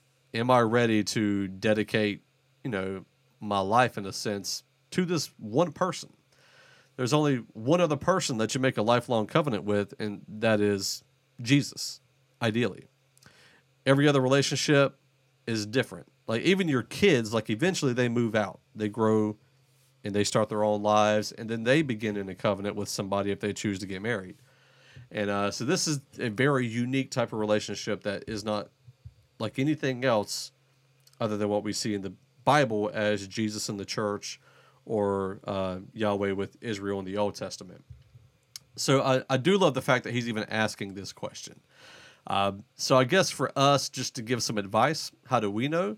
Uh, Sean, would, is is there any indicators in your life how you knew you were ready to to marry your wife? Well, um, I, you know, I, I'm I'm I got to be the one guy outside the box and maybe even a little bit antagonist here. I would actually disagree with you. I think if you're asking this question, then you're not ready. Okay. Yeah. The, the, here's the thing is that, um, you, you know, one, we're, we're talking about from a Christian perspective. So you already have a walk with Christ. Now, I understand that, you know, we all have different, you know, whatevers uh, in, in regards to that, however you want to define levels, tiers, uh, degrees, whatever. I, I don't care what you use. But just the thing is that we all have different walks uh, with Christ. But the point is, is that there's still a walk with Christ. My point to this is that the Spirit is already present. The Spirit will make it overwhelmingly apparent that this is the person that you're supposed to marry, and you need to go ahead and move forward on it. Um, if you're asking the question, then maybe one, you need to check yourself in your relationship with Christ, or more importantly, I would say it's more so a sign of this ain't the person. You know, the Spirit is more likely to be silent on the on the no's, if you will, as opposed to the yeses. The yeses are going to be abundantly clear. So, gotcha. okay, okay, yeah, I get, short, I, short and sweet. Show's done. Mic drop. I get what you're saying. I get what you're saying. It's like you'll know if if you're ready to marry this person. Yeah, I, I mean, it's it's not like, you know, I, I know that people go into, you know, am I ready to buy a house and those sorts of things. This isn't that kind of a question. It never should be that kind of a question, because it's a spiritual thing as opposed to a physical, um, you know, a temporal kind of thing. We're talking about a forever um relationship, and the, the, it, it doesn't come from man. You know, when when you read through a lot of the answers that this guy got, it's a lot of the, you know, well, you'll know God will this, and you know, it'll feel like this, and it's like, no no the, the Spirit's just going to tell you, and you're going to know, and it's just going to happen. It, it's going to be there or it's not, and if you're questioning, then it's probably not. Yeah, I think whenever you're you're thinking about marriage, you have to, I think one, and, and you kind of said it, is if you're not a Christian, you need to have that relationship with Christ, because you're not going to know how to be a, a an ideal husband, a biblical husband, until Jesus is your biblical husband. And yes, that's for men as well. Or or wife. Yeah, or wife, exactly. And so you read Scripture and you see that relationship and you see, okay, am I prepared to do what Christ did for um, for the church? And, and I think that's kind of my what I go to is look at Jesus in the Bible, and you think, it, you know, can I serve her? I, am I concerned with serving her? Uh, would I give my life for her? Would I live my life uh, for her? Not necessarily just die. I think it's much easier to die for a person than to actually live for them. Uh, and one of the big things for me is, you know, we're all here for an individual purpose in our own personal lives. A- am I going to be able to help this person achieve that? Am I going to point her to Christ in, in, in a biblical, you know, biblical principles in scripture? Uh, can I wash her in the word? And, and not saying all of this stuff has to be perfect before you get married, but I think you need to know that this is what is biblically required of a husband. I think you do need to understand, what does the Bible say my responsibility is in this marriage? And if I'm not already, which I, we're never going to be there. We're never going to have arrived perfectly in that place. But I think we ask Jesus to, to conform us to be more like him in these areas throughout the marriage. And just knowing, uh, I think I'd probably have more like, how do you know when you're not ready? And kind of like you were saying, Sean, you know, there's more screaming things that tells you you're not ready for marriage. So if, Well, e- even still, all, all of those attributes that that uh, we get from uh, the Bible, it tells us how to be um, a, a good husband or a good wife. Um, it, to me, that's still not even, are you ready for marriage? Um, because that first question is, is you know, is this the person? And and that's that's what this guy is really asking, is that how do I know that this is the person that I'm supposed to marry? That, that that's really what he's asking, because after that, then you need to be going to your pastor and saying, we're interested in getting married. Then your pastor should say, okay, well, I do, you know, um, marriage counseling or premarital counseling, or this, you know, we, we normally like to suggest that you go to this person for premarriage counseling. And, and then through that, you get those, th- that opportunity to have those discussions. Because frankly, he's not going to, even if he even if he fundamentally knows, he really needs to be having this discussion with the person that's supposed to be his future wife. So that way they're both on the same page at the same time. So when they're discussing how finances work biblically, they're doing that together as opposed to trying to interject. And it's always, uh, well, uh, instead of trying to figure that out together, it's better to have that outside source, that that sort of um, that wise counsel, to be able to to bring that in and say, you know, okay, well, you know, I think you guys will make a great couple. Let's take a look at this from, you know, a, a, a God perspective and how you guys need to be able to accomplish this. So, are you ready for marriage? That that's a hard thing. That has nothing to do with the, the other attributes. That comes next. I, I'd yeah. say that that's step two. Gotcha. Uh, and and and I think that's part of the problem, is that so many times people are looking for that as the answer. You know, how do I know that I'm ready for marriage? Well, you, you know, you don't. And it's that's like having kids. You're not ever really ready for marriage. You're not financially secure enough for marriage. You're never financially secure enough for marriage. You're never financially secure enough to have kids. It, it's just one of those things, you know, it, even when you think you have it all, you don't. Right. Right. Yeah, that's a good point. I think one thing that, you know, was kind of reiterated, or what, what he said at the end of the question was, uh, at what point did you know she was the one? Right. I would disagree with the concept of there is the one. Uh, this, hmm. this kind of, this kind of goes against Our, our good Reformed brothers in Christ, who thinks that God is preordained everything. I think we, we, we choose who we want to marry, and I think they choose who they want to marry. And uh, and if you've chosen each other, that's the one, the, the one that you've chosen. Whether or not there's some sort of sovereignty in that from God, sure, I'm sure there is. But I think, you know, we have this idea of there is one perfect one that is specifically set for us. And I think that's that's difficult. I think that's hard to, to to really understand, because what about all the Christians who did find the one, and then later on they weren't the one? Were they the one? I don't know. I think it's more about, and the other thing too is, I think when you have the idea of the one, you're thinking, oh, this is, if she's the one, this marriage is going to function much more smoothly. We're going to get along all the time. We're not going to have issues and problems. If you approach it that way, then you get into the relationship for, you know, a couple hours and you're like, hold on, wait, this isn't what I thought it was going to be. You know, then you get a couple weeks, couple months, you know, a year or two, and you're like, this isn't what I thought it was supposed to be to marry the one. So I think not even saying that, well, let me go back. I'm not saying there's not a one for us, but I think we, we can't think of it that way.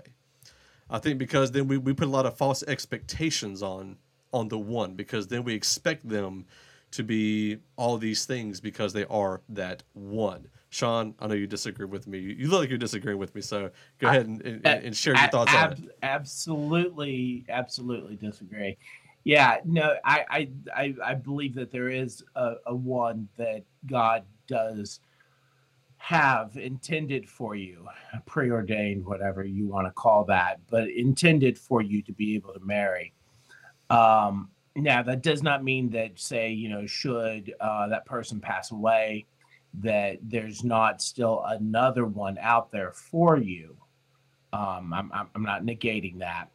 Um, I I'm I you know I may be a little more strict about uh, divorce, even though I know lots of folks that have had divorces, and I'm not downing anybody that's had a divorce. Um, as much as to say that um, even if that was the one that you were supposed to marry, now I don't mean a, again should that you know death occur, because it is till death do you part. There's a reason why we say that. Um, that you, that there isn't somebody else for you to be joined with, but but to say that um, you know God has intended for you to be with this person, um, assuming that you followed the Spirit's leading, then you're going to be with the right person, and from there, whether or not you work it out is based on your relationship with Christ. Um, I just. Just saying. So, you know, whether whether you want to punch me in the face for it or not, that's that's my view on it. Um, uh, divorce is. Well, no, I, I mean people in general. Oh, okay, um, okay, okay. Yeah, listeners, not you. Um, the uh, divorce doesn't come up in my conversations with my wife, in, in regards to anything about us. Right. When when we have struggles, fights, uh, ugliness occurs. Um, divorce doesn't come up. It's it's not an option. It's it's not even feasible there. There's there, there's no way around that. And and believe me, we have challenges and, and we've got a lot of struggles. Things that that people divorce each other over um, that have occurred in our lives multiple times. That it, it's still not even a, even a topic there. And that's because she is the one that God had for me to be able to marry, prepared her for me. Prepared me for her, not not perfectly, we're, and we weren't perfect beforehand, but through those imperfections, prepared us for each other to be able to do whatever it is that we're doing um, in, in our lives. Now, you know, when you're talking about expectations, we always have expectations, whether they're justifiable or not, and the stigma of the one. I, you know, honestly, I have never had that. Uh, so when you're saying that stuff, man, I, I, I don't even know what you're talking about. You're kind of coming out of left field for me. Um, there, there was never that, that stigma of, you know, well, everything's going to go perfect and hunky dory or whatever, man. To me, it's, it's like buying a used car, not, not to downplay women or call the women used cars. But the thing is, is that, you know, you go into it and you go, there, there are going to be problems. Things are going to come up somewhere down the road. I'm going to have a flat tire. How am I going to deal with it? You know, there's no perfect relationship.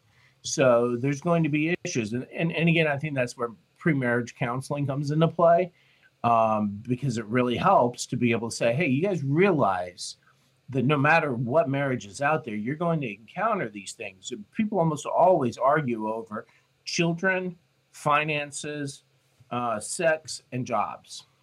Careers. Yeah. And, and and those are those are some of those main things that we struggle with. And those are the some of the main things that cause divorce. And so when you go ahead and say, all right, well, let's go ahead and start talking about these things. Where are you on them? And then you have you have realistic expectations. You have a realistic understanding of what's going on.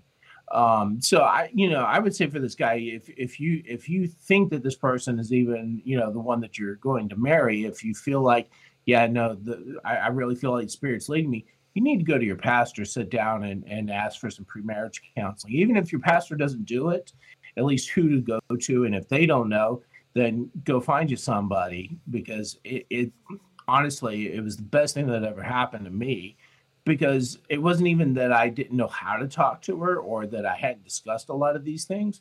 There were more things that I hadn't thought to discuss with her, that through prior relationships, I just didn't even even consider. And so they, they get brought up and you go, oh, wow, let's yeah, let's talk about this. Let's let's flesh this out. Yeah, I, I think you and I probably agree on everything minus the the, the theology of God preordaining one person for you to marry. I didn't say that. Okay, well, I, I didn't say you said God has well well. You said you believe that, that God has a person that we are supposed to marry. Is that? But but but I also didn't say that the Bible said that. Okay, okay, all right, gotcha, gotcha. Okay, that's understandable.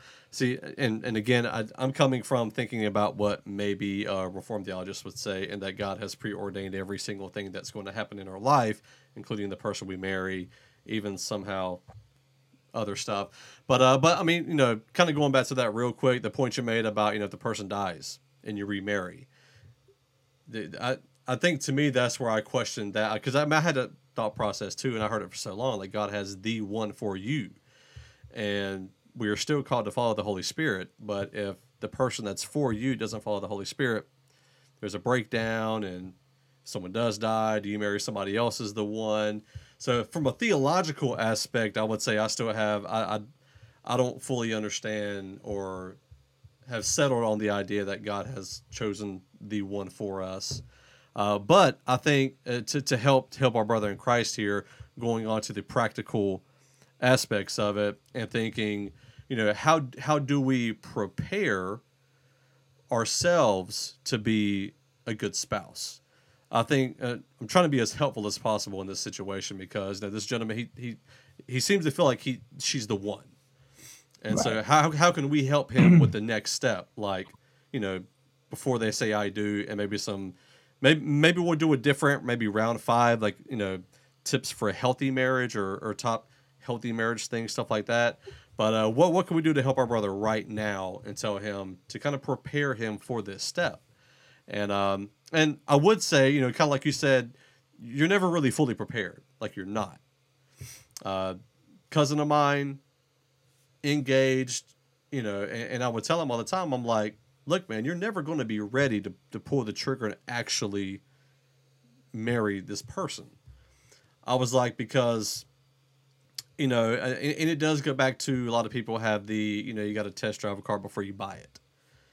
And sorry. People say that. And, uh, you know, you got to try to milk for you by the cow. All, all sorts of weird dynamics to that whole entire discussion. But the idea is you got to try the marriage thing out first before you actually commit to it. Otherwise, you might regret it. And I'm like, you got to make a dis- like the decision has to be made. Like Sean said, I, I'm more of a traditionalist too. I believe that when you marry someone, it is until death do you part. Yes, you can't control the other person. You can't determine whether or not they're going to be dedicated to you until you die or until they die. But you have to dedicate yourself to them and to the person they're going to become. This is a, a idea that was, that was, uh, I heard, and it really, really, really helped me. And, and, and I, I've only honestly done one other brief premarital counseling for a wedding I did. But one of the things I made sure I reiterated, I was like, we all change throughout time. Every single one of us. We have different interests, different likes, different hobbies, different goals, aspirations. We all change. You know, all this stuff is fleeting. And uh, I think you have to understand that the person you're marrying is not going to be the same person you married today. They're not. And you have to understand that and be okay with that. You got to understand you're making a pledge to God that you're going to love this person no matter what.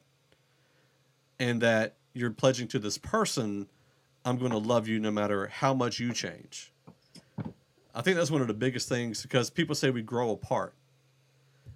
And I'm like, you might not have the same interest, but you still love the person, whether or not. And, and probably one of my favorite things I've ever heard um, Ron Carpenter say, and I don't, you know, don't agree with all his theology necessarily, but one of the things he said in marriage I thought was, was fantastic.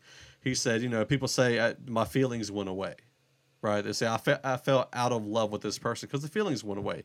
He said, no, you love the person until the feelings come back. And I thought it was great.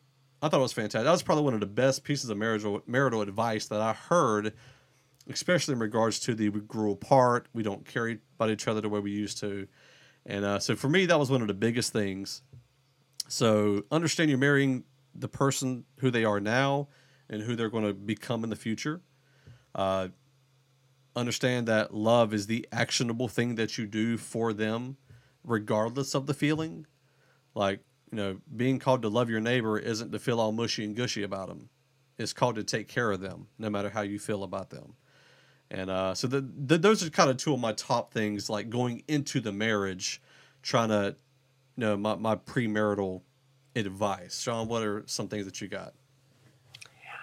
Um, well, I really, I, I guess you could say it's only three pieces. Uh, the first one is um, to make sure that um, you have that relationship with Christ first and foremost. Um, both my wife and I were not ready for marriage until uh, that took place in our lives. And that was before we even uh, got together. So, and we recognized that that was necessary for us in, re- in order to be ready for marriage. Uh, so if you're not already saved, if you're not already developing a relationship with Christ or have a relationship with Christ, that first and foremost. W- sort of coinciding with that is to make sure that the person that you're even interested in, not even talking about marriage just yet, um, but I would always recommend courtship over dating. Um, are you equally yoked? Because more often than not, when you have divorce, even in Christian, and I, I would use air quotes there, but my hands are cold, um, that uh, they're just not equally yoked. Now, you know, there's discussion about, well, what does that really mean? What does that look like? And that brings me to the second part. Uh, you need to seek out Christian counseling. So whether it's it's from your pastor or uh, sociopaths or whoever does that sort of thing, or if you have to actually go and seek out some other professional paid um, uh, Christian counselor, I would definitely recommend it. Um, and, and largely because they're going to bring to the table an unbiased perspective. They're going to look at the two of you individually, and then collectively, they're going to be able to help lead you in those ways of um, what is hopefully uh, sound theology and what how it applies to daily life. Then you're you're going to have the answers that, that you're really looking for. So, you know, when you're when you're sitting down, you're having a discussion with somebody um, about pornography. Are you really going to be truthful with them? But when you're in counseling, it's imperative for you to be absolutely brutally honest, because, you know, one, heck, you're you're probably paying for it, and even if you're not, this is just that important. And so if you're having to sit there and say, all right, honey, I have a problem with pornography, you need to have that discussion, you know, um, and that's usually when it comes out the easiest, is when you're in a counseling kind of setting, as opposed to, you know, all right, well, I'm hoping to, you know, get to first base tonight, so I definitely ain't telling her I got a problem with pornography tonight. You know what I mean? Um, it's just, you know, there's all sorts of extra motives, and And and Satan just loves to muck up all that stuff. So, you know, get get in with some uh, solid, uh, wise counsel. Yeah, yeah.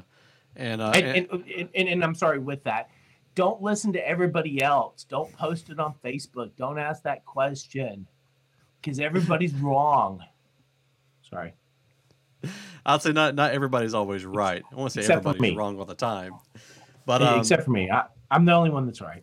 even in regards to the counseling, you know, I, I'm a big fan of mentorship. I think that's very important. So I, I think Christian couples need mentor mentors in their relationship.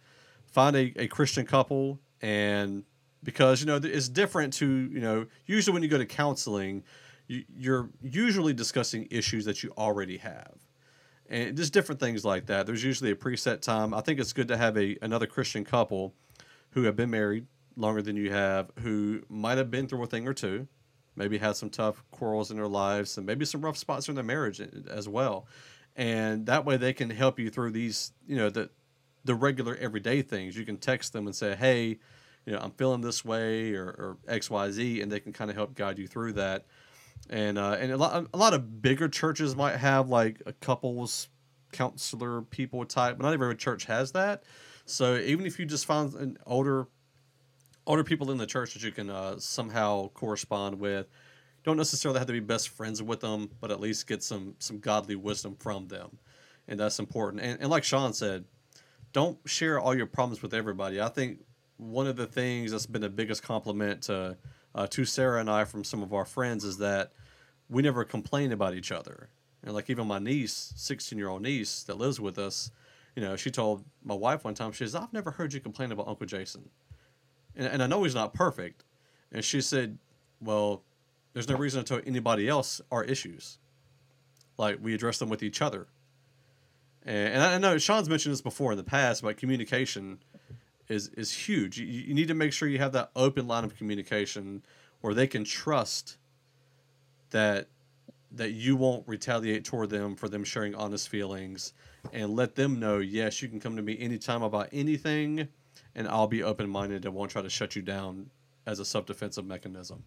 And um, but yeah, I mean, there's there, there's a lot of great things you can do to really uh, help the health of your marriage, but I think Sean hit it on the head. The very first thing is you need to you need to have Christ in your life. He, he, he's got to be foundational for that marriage. He, he's really got to be, because if you don't start off on foundation, I mean, you can, not saying that non-Christians have not become Christians in their marriage be fine, like being married as non-Christians, but you know, if you're a Christian individual listening to this, being equally yoked is very important. And missional marriage is not the best idea. And uh, and what I mean by that is, oh, well, I'll marry her and I'll lead her to Christ through our marriage. And that's not the wisest decision, I'll say. It's not the wisest. I'm not saying you're sinful or, you know, anything like that, but it's tough. It, it's hard. Yeah, you, you, you're probably not listening to the Spirit at that point. Yeah, and, and I would just advise against that. But if you're both Christians, if you're both dedicated to each other, I say go for it, and, uh, and and get some good people in your life to help you walk this thing out. So I hope that was helpful. Uh, you know, a lot of times uh, I hate theology without application. And even though Sean and I might differ a little bit on the theological aspect in a way or two or whatever, uh, I think we both agree with the practical walking out the Christian walk. So that's it for the show this week. Uh, if anybody else has any questions, like I, I really enjoy talking about this kind of stuff, and I think this is a better format. I, I do Bible with Bordeaux, but having Sean here and us talking about things, I think that really helps with these more serious issues. Uh, and, and this is what I would consider a, a very serious issue in general, something that needs to be taken seriously. And uh, so if you have any idea, any good topics, questions that you've had for something like this, please send them in. Uh, Solomon's Porch Podcast at gmail dot com. You can... whatever form of communication you have uh, with the show or myself. Sean's not too big on social media, so uh, he's got, even though he's got a lot of great wisdom, he, he doesn't necessarily get on social media to share that. That's exclusively for this show. Just think about it, y'all. You were so fortunate to get Sean's thoughts, because this is the only place where he really shares them in the public sphere. That's amazing. Sean exclusive right here. It is. It is here on Solomon's Porch Podcast. So uh, we're going to be ending out the show this week with Letter Black and their new song, which I have at some point. What's the name of their new song, Sean? Rise. Yeah, Rise. Rise. Name of their new song, Rise. Don't forget, if you're listening to this via podcast, we do have YouTube. You can go check us out there. If you're watching via YouTube, the show is available on podcast. And on the podcast, we play music. So that's that's the main difference. That and the podcast, you get the content quicker than you do YouTube. Because YouTube, we try to space it out. And so, yeah, man, that's it for the show this week. Thank you so much for tuning in. And we'll be back with another show soon.